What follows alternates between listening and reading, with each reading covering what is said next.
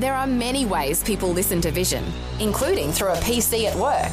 When you fire up your computer at work, go to vision.org.au slash listen and click the Vision or V180 Listen Live buttons. You can also catch the latest Vision National News Bulletin and enjoy a growing range of on demand podcasts from the same page, all while you work. However, and wherever you listen to Vision, you can be sure that the announcers, programs, and music will help you look to God daily. Audio on demand from Vision Christian Media. Jesus said, If you hold to my teachings, you are really my disciples. Then you will know the truth, and the truth will set you free. There have been many different studies on how we can effectively share the gospel of our Lord Jesus Christ with our generation. And in all those studies, there is one common denominator, and it's this that the most effective means of sharing the gospel is through what is called the oikos. Now, one's oikos is uh, basically one's extended family. The word oikos is a Greek word meaning household. When you study the scriptures, you see that often people share the gospel most effectively with those that they were closest to. For example, Andrew brought his brother Peter to Jesus. Philip brought his friend Nathaniel. Matthew, when he was saved, he threw a party that Jesus was at, and all his tax collector friends were there. Then we go over to the Acts of the Apostles and we see that this principle continues throughout the Acts of the Apostles. For example, when Lydia got saved, it wasn't just Lydia, but her household. The same with the Philippian jailer and also with Cornelius. Now, what all this tells us is that missions begins on our doorstep. Whilst we're called to go into all the world and preach the gospel, we need to begin at home. And God has given to us a group of somewhere between 6 to 12 people that we would see on a regular basis, such as friends, neighbours, work associates, and it's these that God has called us first to minister the love and salvation of our Lord Jesus Christ.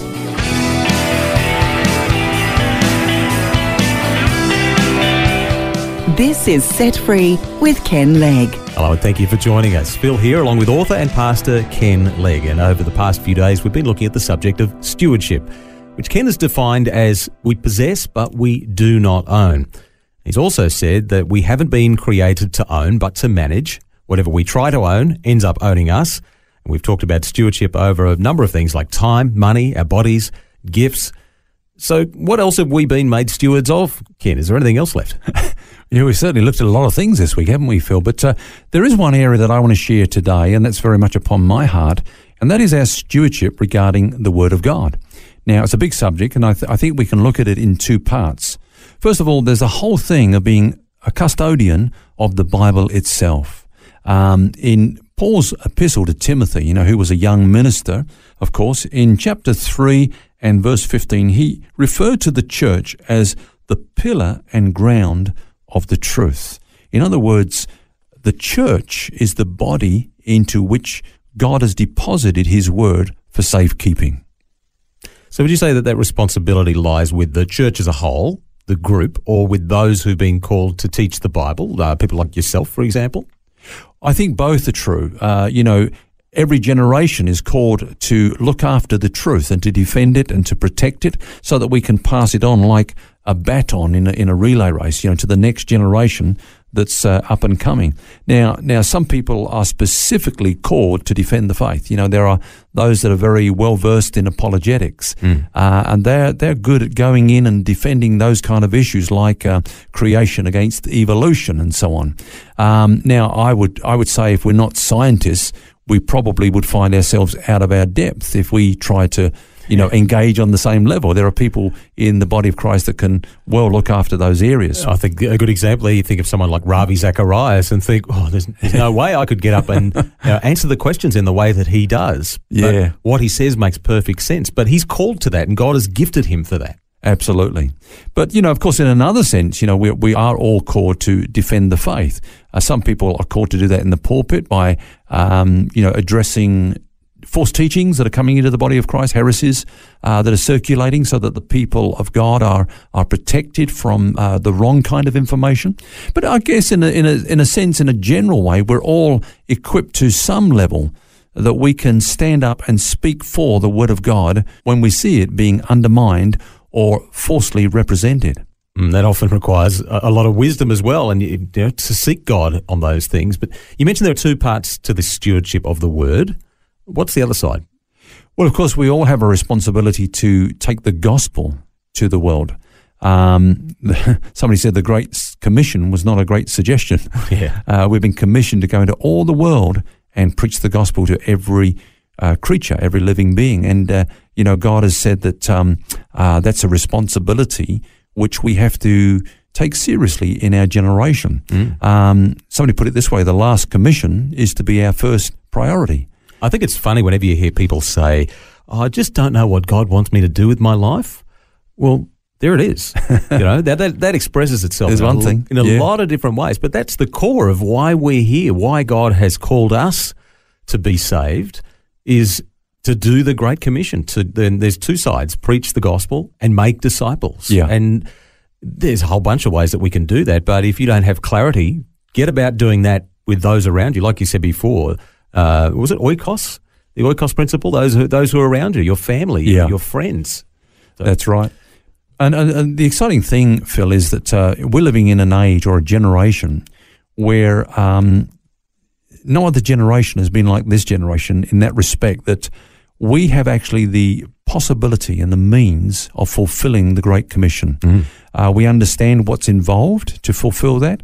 We understand what groups have not yet been reached, and we can, uh, you know, concentrate our effort on those those groups, and we can finish the unfinished task in our lifetime. That's something that not I'm saying, but uh, missiologists and strategists are saying that that we actually are the generation that has the means and the will to fulfill the Great Commission. And another exciting thing is that, you know, in generations in the past, there was almost like a competition in the Great Commission. Um, you know, maybe one church would plant a church in a particular village in, in, in some far off third world country, and another denomination would want its brand to come alongside and compete. But but we're not looking at the Great Commission like that now. Where missiologies are getting together and trying to strategize how we can work together to effectively fulfill the Great Commission in our time. Mm, it's fantastic to see. I think one of the mistakes that we can make, though, is if we think that if we can't go to the nations, you know, I'm just here at my place in my town, so I, you know,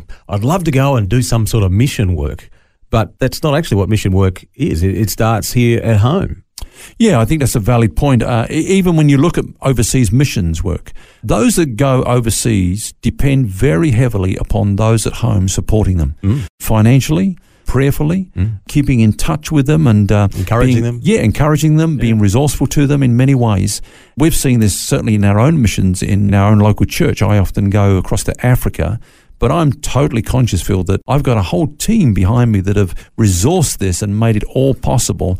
And while we're over there, they're praying for us for the success of that mission. So it's no way, you know, kind of like just a select few that are involved with missions. We're all involved at some level, whether it's going or giving or praying, we're all involved. But as you say, bringing it back to a personal level, missions does begin right here on our own doorstep with our families, our loved ones, our neighbors, our work associates. And, uh, you know, some people might think, well, I don't know much about the Bible and I don't know where I would start to share the scriptures with them. But the good thing is that we all have a story to tell. If anybody is wanting to know, how, how can I share my testimony? Where do I begin with that? I always say break it down into three parts. Make it very simple. Write out a testimony that you can share in 60 seconds if you need to, because sometimes that might be the only opportunity we get yeah. is 60 seconds. And the three parts are these. Number one, my life before I became a Christian. Okay, so describe briefly, you know, what your life was like before you came to Christ. Number two, how I became a Christian. And in that, of course, you're going to share the gospel, the good news that you heard about Jesus dying in your place and you putting your trust in him, uh, and that resulting in you being born again. And then number three, my life since I become a Christian. The change that that has brought, the transformation that God has brought your way since uh, you've put your life in his hands. And uh, a good place to finish, actually, because if we truly understand that we are stewards, that we don't really own anything, and including our time, our very lives, that God has given it all to us, then we're going to be motivated much more in those interactions that we have every day. To share that story, that story of transformation that God has had in our lives. Yeah.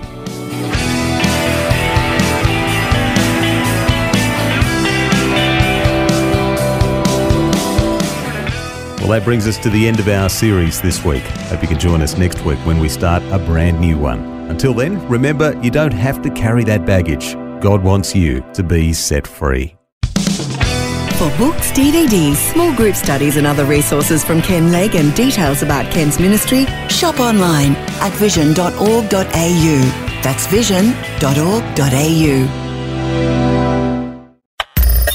Thanks for taking time to listen to this audio on demand from Vision Christian Media. To find out more about us, go to vision.org.au.